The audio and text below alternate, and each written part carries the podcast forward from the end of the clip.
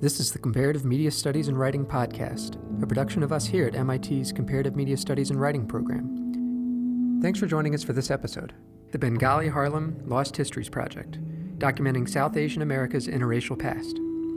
It features Vivek Bald, a documentarian and our Associate Professor of Writing and Digital Media. This episode was produced by grad students Sue Ding and Nathan Soucier, and edited by me, Andrew Whitacre. To learn more about Professor Bald's work, check it out on our website, cmsw.mit.edu, or at bengaliharlem.com.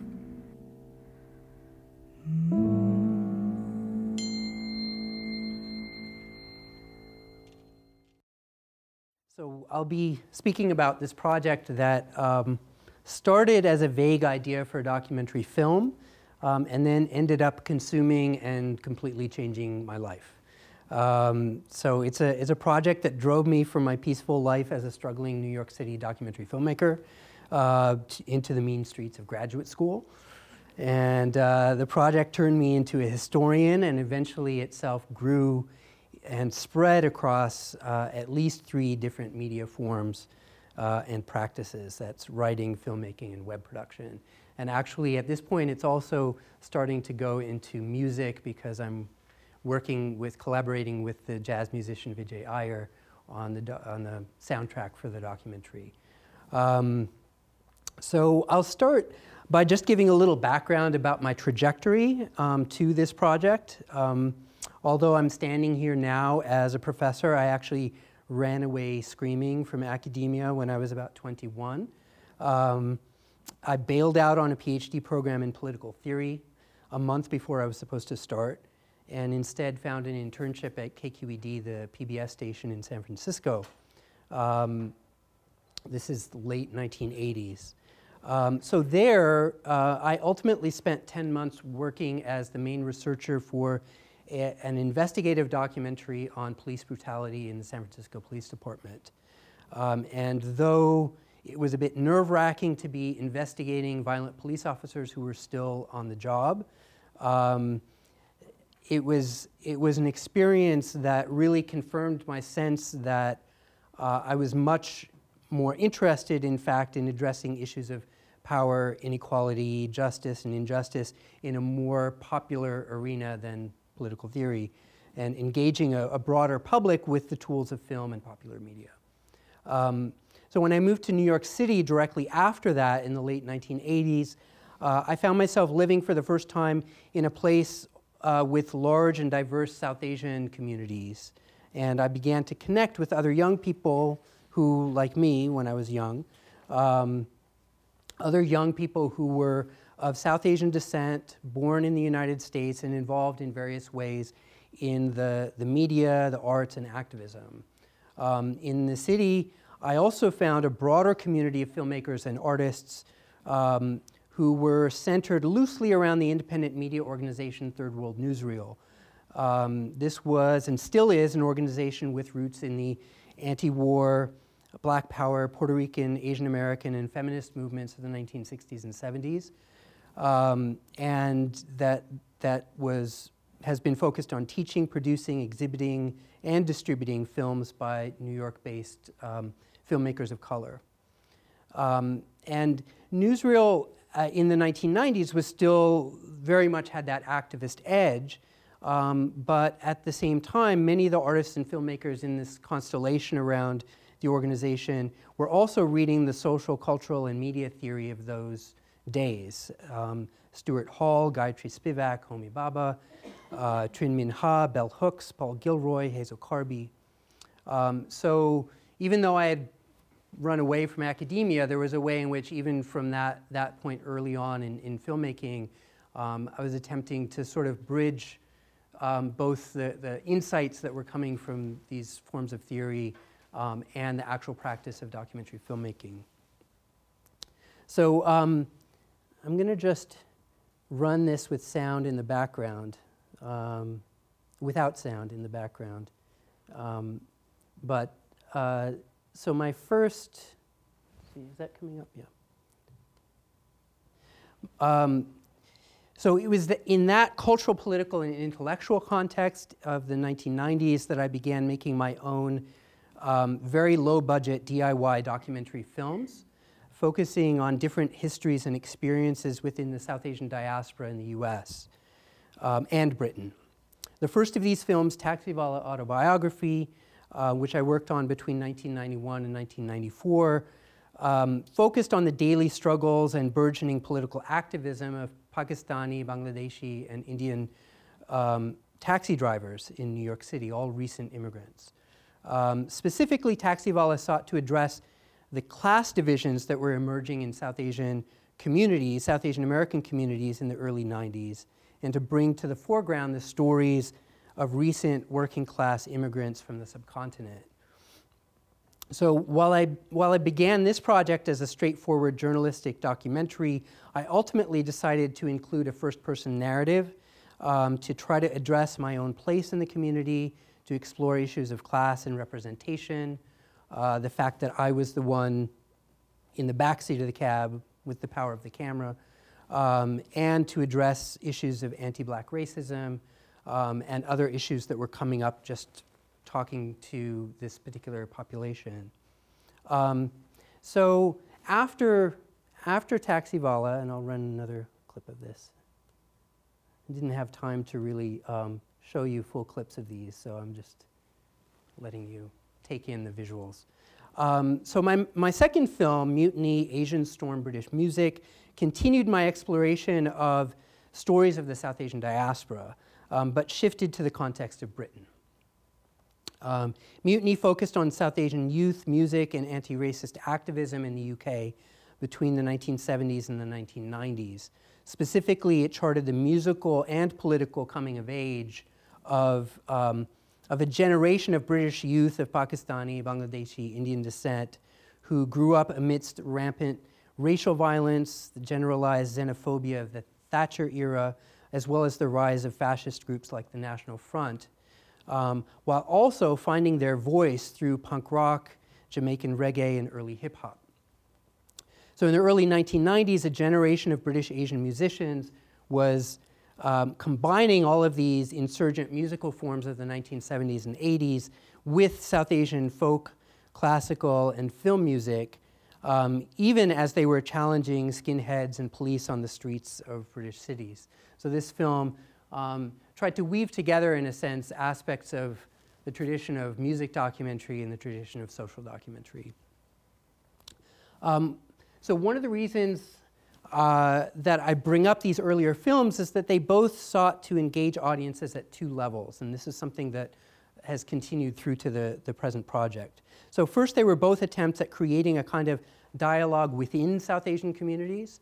Um, in the US, uh, in the case of Taxiwala, I really I was seeking to unsettle the dominance of a, uh, an older, more established sector of South Asian American communities, the doctors, engineers, and professionals um, who had come to the US in the 1970s and 80s and who were at that point in the 90s sort of the self appointed voice and image of the community, right? This kind of model minority image.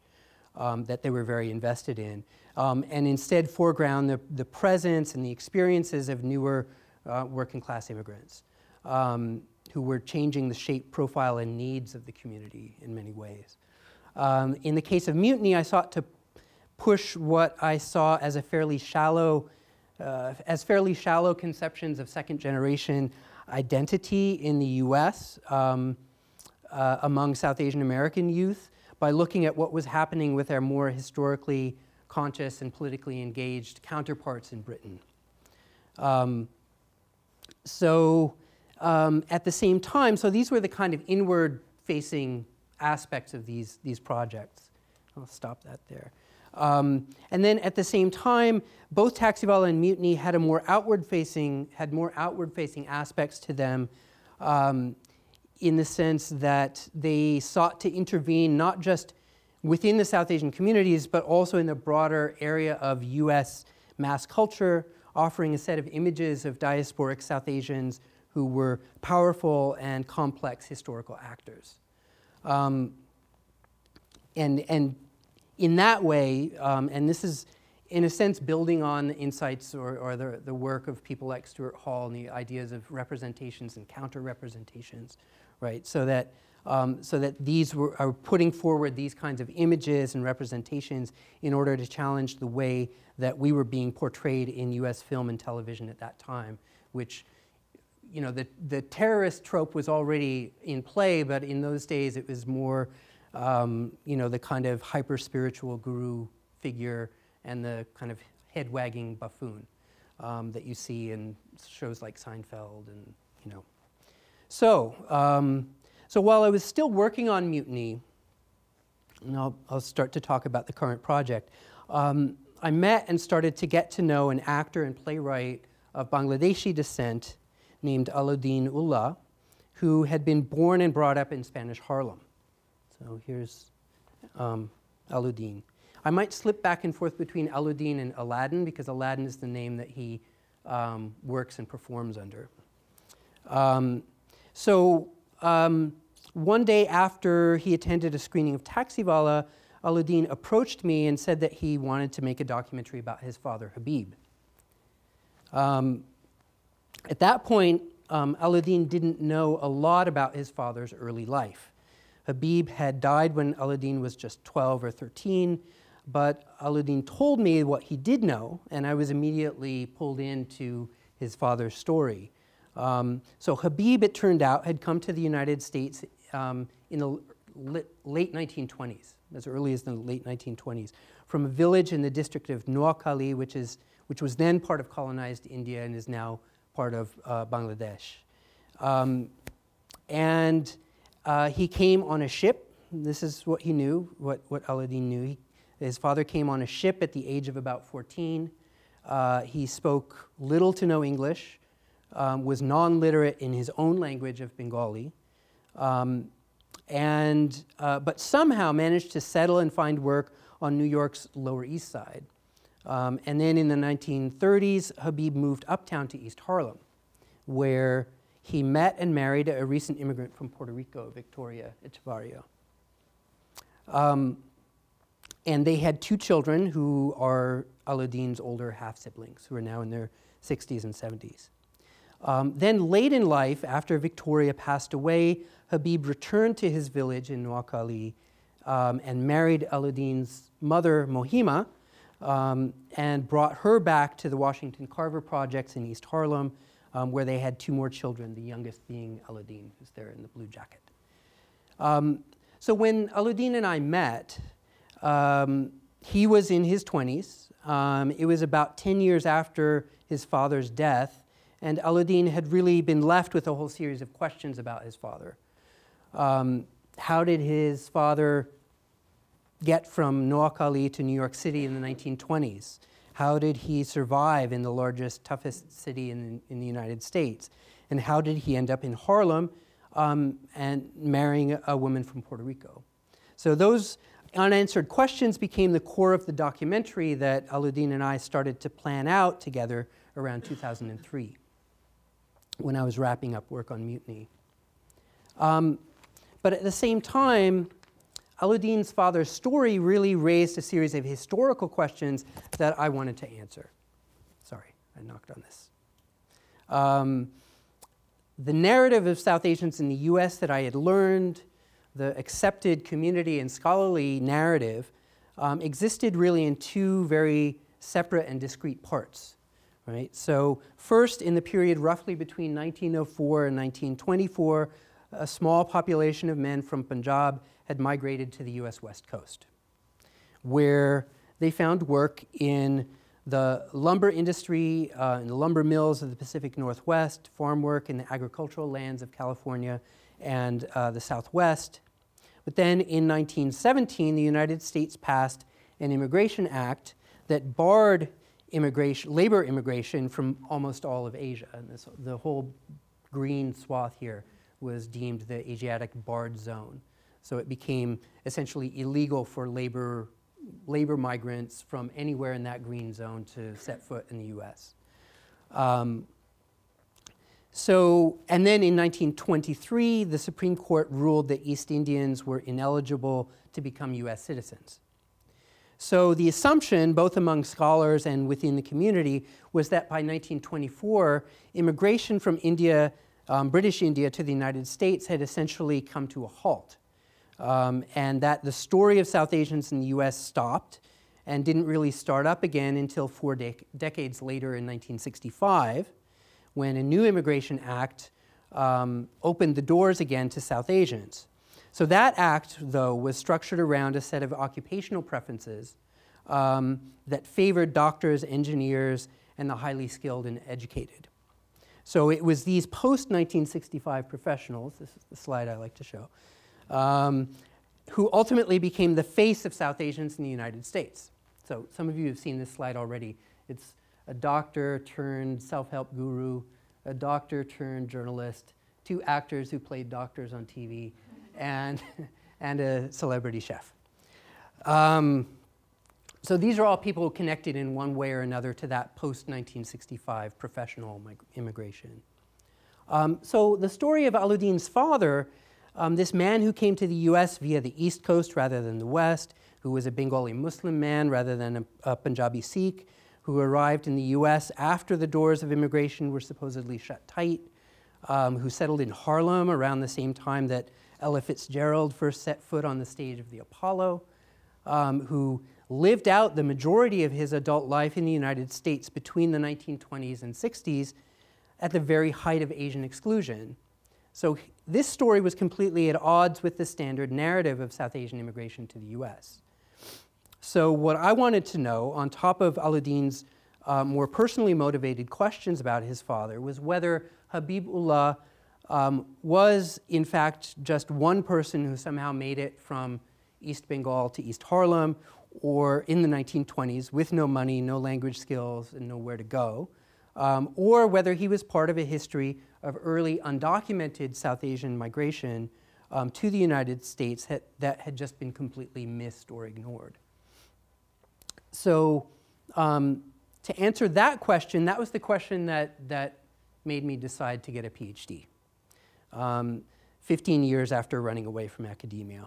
So, in other words, I started a PhD program to do the historical research that I thought would be necessary to answer these questions um, uh, about Habibullah, about whether there were other South Asian immigrants like him. So, for about 10 years, the documentary mostly went on hold um, while I immersed myself in the archives and in the existing scholarship to figure out the context of Habibullah's immig- uh, migration to the US in the 20s. What I found was that there were, in fact, two early groups of South Asian migrants who had been overlooked in the scholarship and in community memory. Um, in both cases, they were predominantly Muslim men from Bengal who had come to the US via eastern ports New York, Philadelphia, Baltimore. Um, the first was a group of um, silk uh, peddlers of silk embroidery uh, who started coming to the US in the 1880s to sell their wares, and these were em- embroidered goods made in the villages where they were from by the women of those villages, um, to sell those goods to tourists in places like Atlantic City and New Orleans, taking advantage of a turn of the century craze over Oriental goods. Um, so they established an extensive network. This is part of the kind of era of that time. Um, they, extend, they established an extensive network that stretched from the Jersey Shore um, throughout the US South, as you can see, um, and into the Caribbean. And although most cycled back to India, a smaller number set up shops in New Orleans, married local Creole and African American women, um, and settled into the neighborhood of Treme. So this is one of the earlier peddlers, Moqsad Ali, and his, his wife, um, Ella Blackman Ali. So that was the first group that I found in the archives. The second group of South Asian migrants, of which Alauddin's father was a part, um, turned out to be workers on British steamships who jumped ship in New York, Baltimore, and Philadelphia um, starting in the 1910s to escape really brutal conditions at the hands of their British masters, ship's masters, and find better work on shore. Um, so these men set up their own clandestine networks because by the time um, by the time they started jumping in large numbers, this was when the 1917 Act was passed. Um, so they um, set up clandestine networks to access industrial jobs as far away as Detroit um, and restaurant jobs in Manhattan.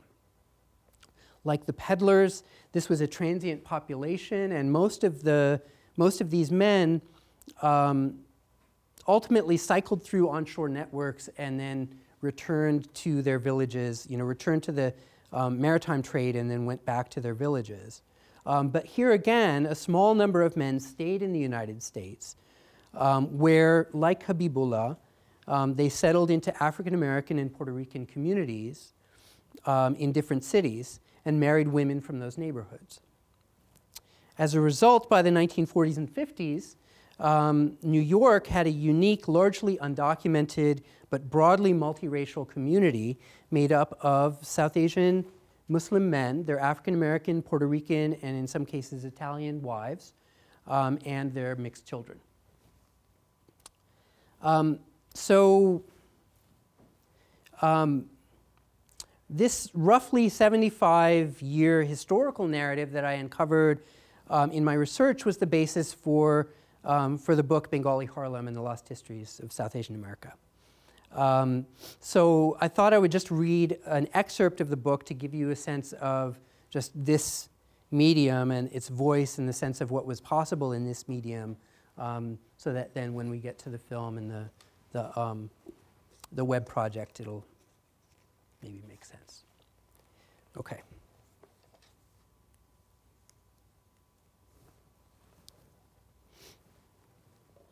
On a Sunday morning at the end of December 1907, a time of year when Hugli's peddlers, the peddlers in the south, were selling their wares far from the cold northeast, a different set of Indian Muslim men appeared on the waters of New York Harbor.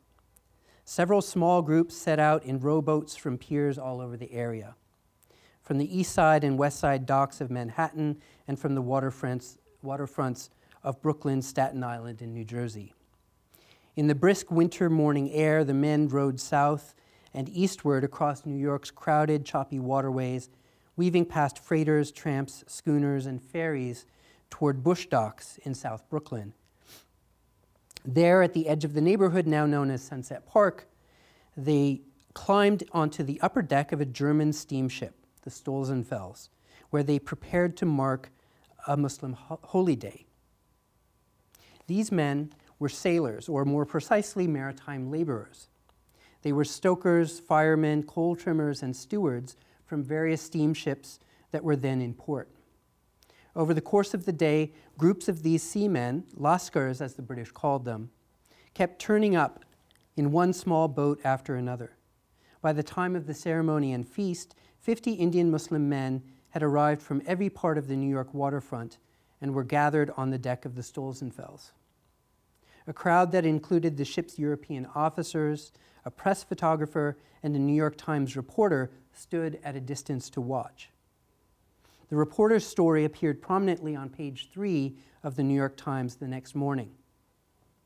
His narration of the sailors' activities was a mixture of fantasy, newspeak, and condescension. And this is a longer block quote.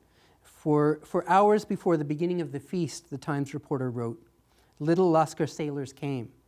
The South Brooklyn Pier at the foot of 42nd Street was the mecca toward which all the Lascars headed. The little brown sailors squatted on the forward deck of the German freighter, and the sheep's head was pointed to the sun. It was then massaged by one of the Lascars until those who viewed the ceremony from the bridge felt sure that the, ship, the sheep was hypnotized. Quick as a wink, the animal was dispatched, and before any of the flesh was touched, Every drop of blood in the animal had been allowed to trickle into a pan on the deck.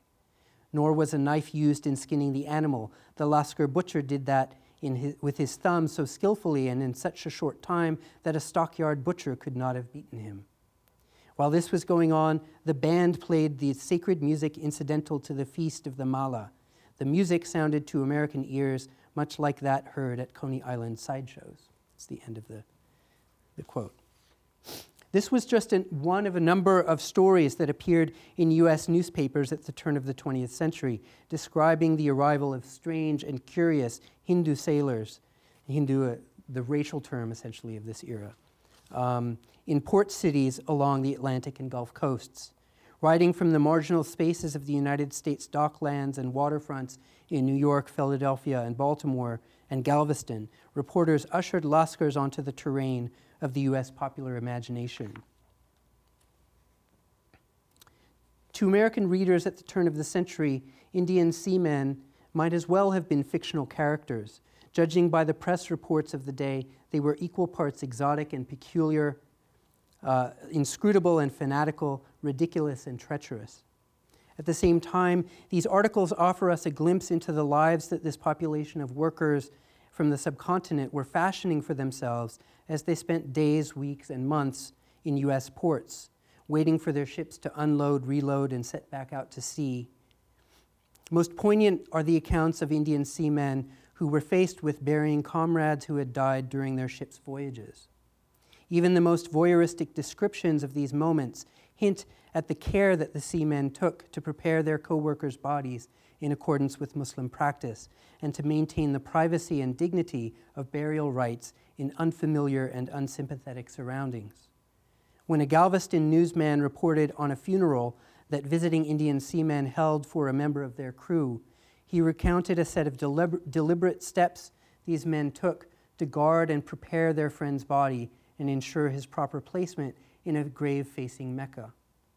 Another account focusing on the death of an Indian steamship cook described a quote, weird ceremony at New York's Bellevue Hospital in which, quote, each of the friends of the deceased removed his shoes and stockings and taking a pail of water sat down on the curb outside the morgue door and bathed his feet, end quote. Even the New York Times 1907 account of the Feast of the Mala, with its demeaning descriptions of little brown men performing like a Coney Island sideshow, revealed that Indian seamen were organized and determined enough to secure the use of the upper deck of the Stolzenfels for their observances, and then to communicate and coordinate among Muslim crew, members on multiple ships spread across several miles of New York waterfront. So, um, because they were either documented or living in the US with um, an insecure status, the majority of Bengali peddlers and ship workers, by necessity, had to disappear into their respective neighborhoods um, and live, as we say now, in the shadows of the immigration laws. For this reason, their histories and those of their interracial families primarily exist in two places. Um, one in the scattered and fragmentary archival records, and two in the stories, memories, and personal photographs of their children and descendants. So much of the work of the book consisted in locating and stitching together the first of these, the scattered archival documents, um, into a historical narrative that was previously uh, absent.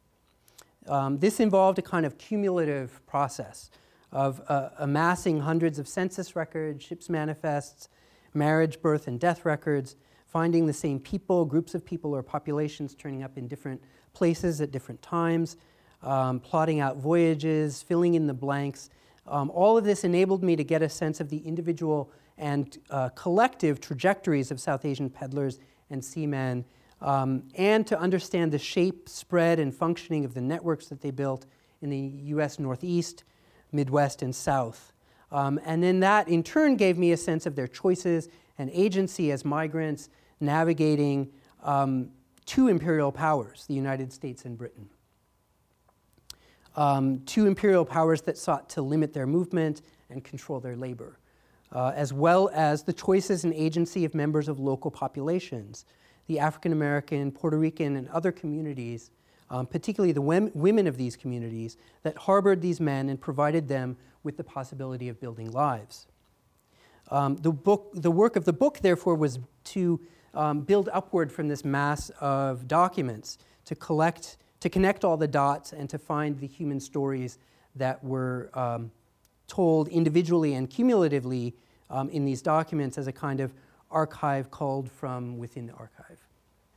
Um, so while engaged in this archival research, I was also doing some of the initial work on the documentary, some of the initial um, shooting preliminary video interviews that doubled as oral histories um, for the book um, that went into the last 30 pages or so.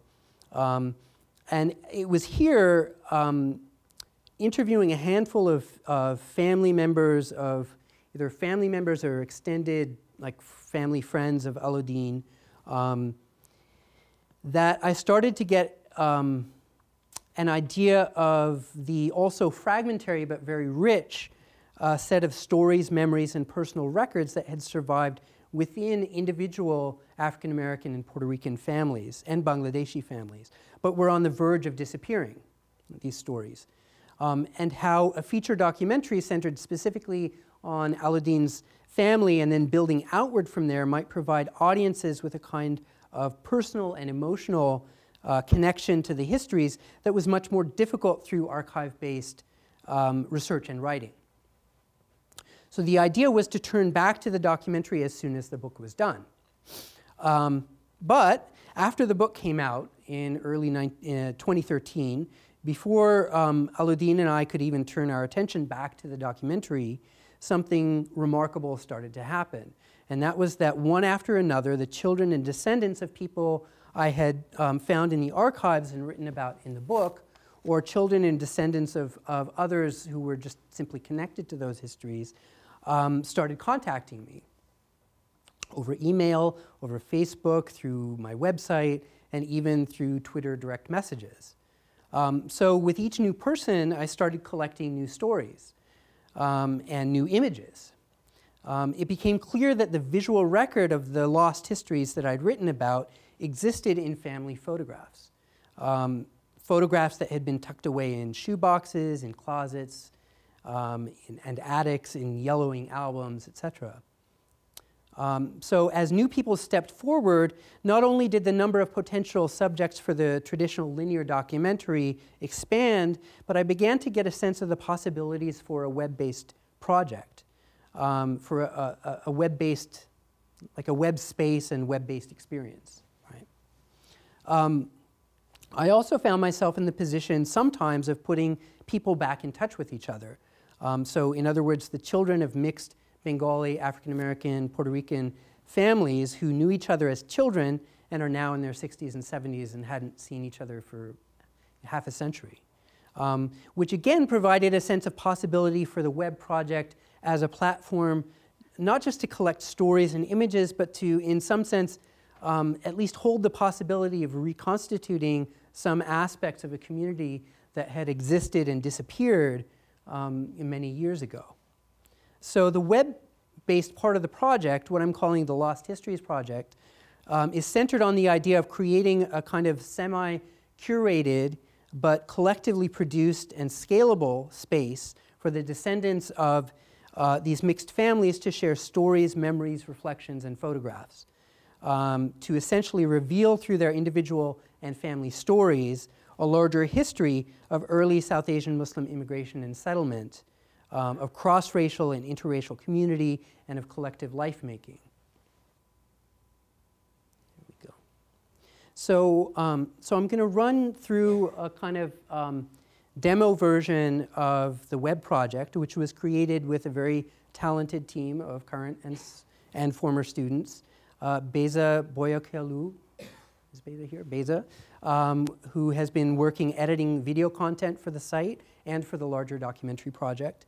Tara Gupta, um, an undergraduate from Wellesley who worked on the initial design and interface.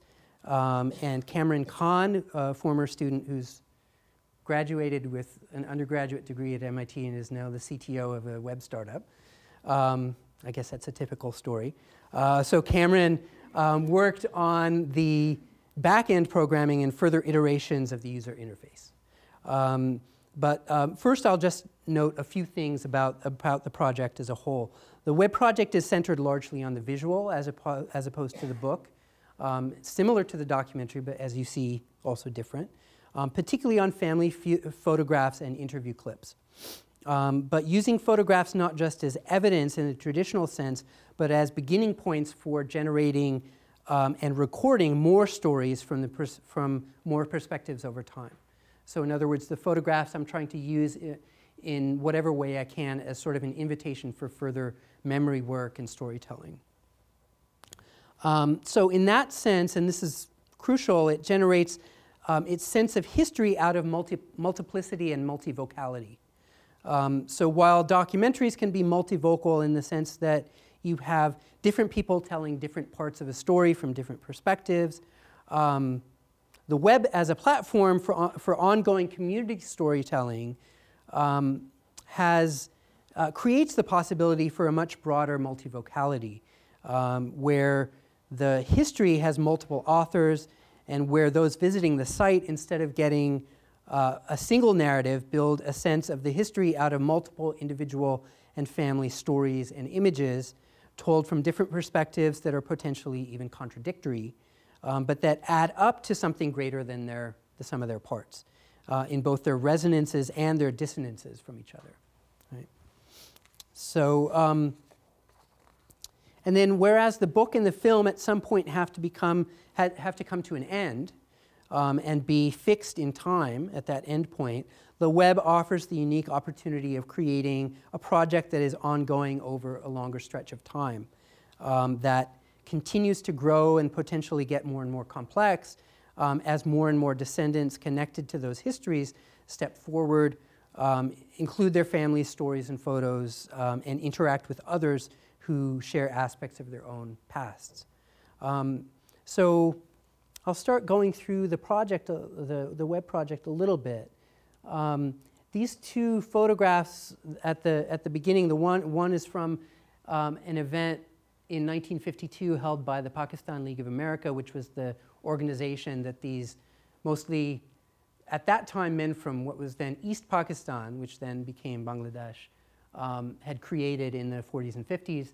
And then the, the second photograph is from one of the film shoots where we were able to put together essentially everyone around this table, with the exception of me, um, are children, grandchildren of uh, families that are in this photo, the, the 1952 photograph. Um, so that's, again, connected to this idea of bringing together people through the project as it evolves. Um, so here's the basic interface. Um, so in general, the design and usability imperatives for the project were to make something that is aesthetically uh, straightforward and appealing, um, while also being designed for ongoing contributions from members of the communities um, that, that, are being documented. Um, so in other words, the goal is to encourage user involvement um, and user contributions while maintaining a kind of aesthetic consistency. Um, and um, the initial design discussions with Tara, Cameron, Beza, and myself centered on how to play off the experience of scrolling through. Um, this is how it scrolls on this navigation page. Um, of scrolling through the experience of scrolling through images and texts on an aging microfilm machine, which is where this project all started in the New York Municipal Archives on these creaky old machines. Um, and or the experience of flipping through the pages of a photo album. So although this design um, doesn't literally look like those two things, it's sort of those were the ideas that kind of meshed into the design of this, this front end navigation. Um, and the, in terms of the, the structure, um, well, first of all, the other thing about this, this scrolling interface is the idea that it is just sort of um, infinitely expandable. So we wanted some sort of interface where it wouldn't get unwieldy as more and more stories um, appeared. Maybe this will get to that point just as a scroll that goes on maybe too long for users, but at this point it feels like this is an interface that can just continue to grow and people will be able to just keep scrolling down and seeing more and more stories. And the, the basic unit of, um, of the site are what we're calling stories. Um, and that is when you um, click on one of these, um, on one of these, it opens up into the next level down, um, which is basically a collection of photographs and text and audio um, from one particular descendant about that, that descendant's uh, memories and recollections.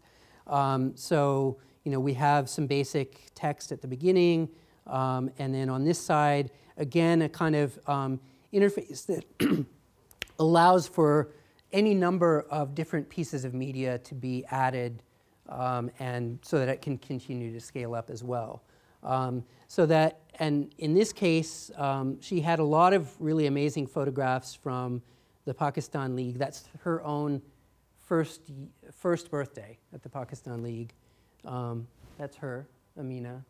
Um, and this is someone, Amina contacted me, again, she's one of the people who contacted me um, after the book came out. And then um, what I started doing in, in her case, and this is the way that I'm continuing as people get in touch, is that initially I'll ask, you know, I'll do a sort of phone interview, and then I'll ask about photographs, and if they're willing to share any of those, those photographs publicly, um, I give them instructions on, you know, scanning resolution, et cetera, and then have them sent to, sent to me. Um, and then at that stage, have another phone conversation where I go over with each, um, go over with the contributor each photograph one by one to have, again, as, as this starting point for further storytelling. So that often the, those conversations that start out as just explanations of what's in the photograph then evolve into storytelling, essentially. So in the case of um, this first photograph, um, one of the things that we're playing around with is just um, being able to annotate the photographs um, with audio as well as text um, so that you would be able to take, say, an element of that interview or uh, a piece of audio that someone contributes after the fact and tag it to a particular place on the photograph. The older woman, but Angelina, I think I mentioned to you, she was married. So this is Amina Ali now speaking on the phone. Was it, Ali or Mia? I don't remember his name.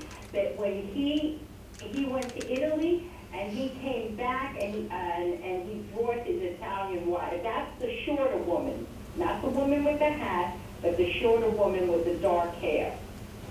And they lived in Brooklyn. Van Siclen Avenue, that much I remember. Van Siclen Avenue, they had a house. They were one of the few people that owned a home, because everybody else lived in apartment buildings. But they had a nice house, it was all so nicely furnished. I always liked going to their house. She had the accent, because she was Italian, and she would cook those delicious Italian meals, but then she also cooked curry. Um, so I'll also I'll show you also. So here um, in this this collection, we also have um, uh, that same photograph that, that I showed earlier from the this kind of reunion that we put together. Um, but then also, um, you know, accommodates not just still photographs but also video. So I'll show you a piece of video that um, Beza cut together.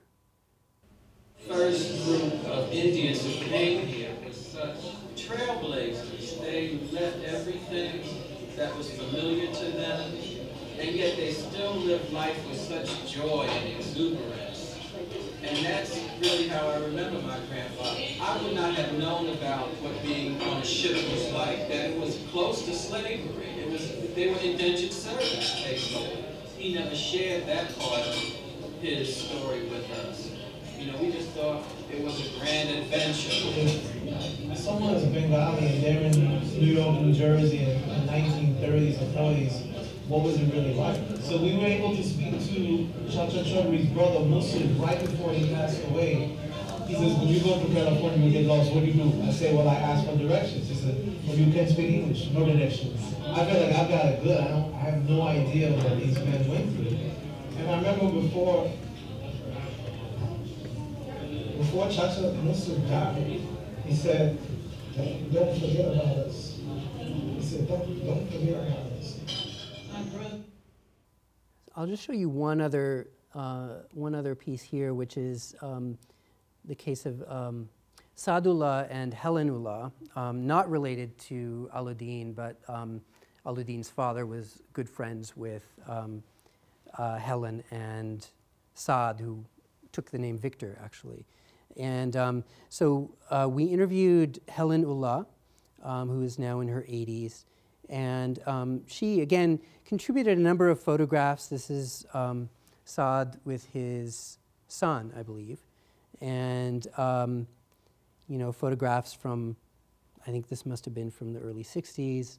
Um, and there's more video clips from the interview that we did with Helen. But what was interesting in this case is that Helen had kept all of these um, pieces of paper, right, that were, um, in this case, it's a, it's a piece of paper that where um, Saad had written down the name of his village, the name of uh, family members, um, uh, so that, I guess, so that, that people within his family would remember or um, and then in addition to that she had every single piece of documentation from his transition from going from undocumented to documented. So that included these visitors permits his green card when he eventually got it um, you know a letter from the police department vouching that he had not committed any crimes. Um, and and then on top of all that then like these scraps of envelopes that were kept because of the postmarks um, to um, because the postmarks have the name of, of particular villages or, or, regions where the family was uh, Saadullah's family was sending from. So, um, so in this sense, that you know, in these in a case like this, the the site becomes this opportunity to have a kind of personal archive that is. Uh, um, a counter to the official archive, where it's really you see in his documents and photographs and in his wife's storytelling um, a sense of this process of being an undocumented immigrant, of um, you know, how he came to the United States, how he survived, and then this, this process of uh, interfacing with the immigration authorities and eventually gaining citizenship. Um, so and this is something obviously that again like was, was just not possible in the format of the traditional um, historical archival research right? Um, that really came as more um, more families became involved in the process of narrating history right? Um, so there's actually a lot more here that I, that I could say about this project and, and sort of you know i guess i'll, I'll just I'll just close with returning to this idea of the inward and the outward facing, um, which is that on the, um, on the inward facing side, as I've been talking about, that this, that this project as a whole, all three parts of it are really, um, well, not just aimed, like, you know, this is at a very personal level about the families themselves, but then um, the project as a whole is really meant as a kind of intervention within the, within the, the South Asian community um, to really, you know, talk about, um, again, similar to Taxiwala, to sort of disrupt this notion that South Asian America, the South Asian American story started in the 1970s with the doctors and the engineers, but rather to look at this long, you know, 100 plus year history of working class migration um, from places that are now in Bangladesh, Pakistan, um, and parts of India um, and to really, um, especially for young people, and this is something that has been becoming more and more clear at, you know, at readings and screenings, um, to provide, say, for example, young Bangladeshi American kids who are growing up in the shadow of 9 11, facing a, a, really high level of bullying at young ages on the playgrounds, being treated like um, foreigners and outsiders and recent you know, newcomers, to give a sense that in fact, they have a history that stretches back as long as uh, many of their Italian American, Irish American, German American um, kids, right? So, um, so in that sense, you know, it's, it's about, it's, it's motivated by these um, goals that are within the South Asian community, but in some ways facing outward. It's also really trying to um, intervene in, in the, the present anti black racism of South Asian communities. Um, the other group of, of people in the South Asian communities that have really responded to the book and to this work are really um, activists, South Asian American activists, young people who are really working to um, you know, build bridges between their activist work among um, you know, dealing with things like uh, surveillance of Muslim communities and deportations and detentions, and then drawing connective connections to um, African American and Latino organizations, and that, that this um, the project has ended up playing um, some part in in um, essentially giving a history of those for those um, young activists also to draw on and to think about different kinds of narratives of interracial um, life making and affinities, right? So um, then on the outward facing side, similar to I think what I've been trying to do all along with my work is, is really to intervene in the larger media, you know, landscape of media representations of South Asians, which particularly in this moment have shifted from the or added upon the buffoon and the guru to, add, to include the terrorist in a way that, that has ramifications for people every day at the level of, of um, racial violence, essentially. So, um, so the, the project at that level is, is really, again, like, like the other, other projects that I've worked on, um, seeking to present kinds of counter narratives that both place um, South Asians, South Asian Muslims within this larger um, narrative of the 20th century into the 21st, um, and, and to also present those stories with, with greater depth and complexity um, and variety than, than what exists in the current media scape. Um, so I guess I'll end there, but um, if, if there's time, I could also show the most recent little teaser for the documentary, if you'd be interested in that. It's, it's more um, uh, impressionistic, this one, um, but you've got all the content already from the rest of the talk. So um, I'll just show you that. And this is, again, edited in back and forth between Beza and myself, with a soundtrack by Vijay Iyer and others.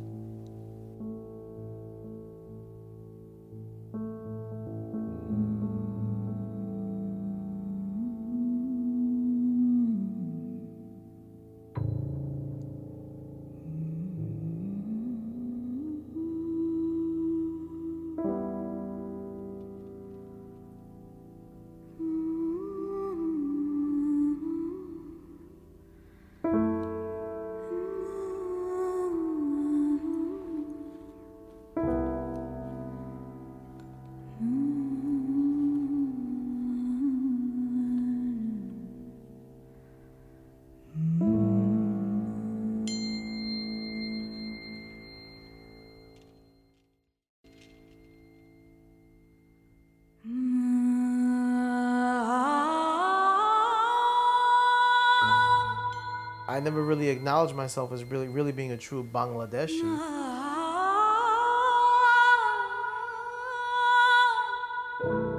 I felt more of a New Yorker.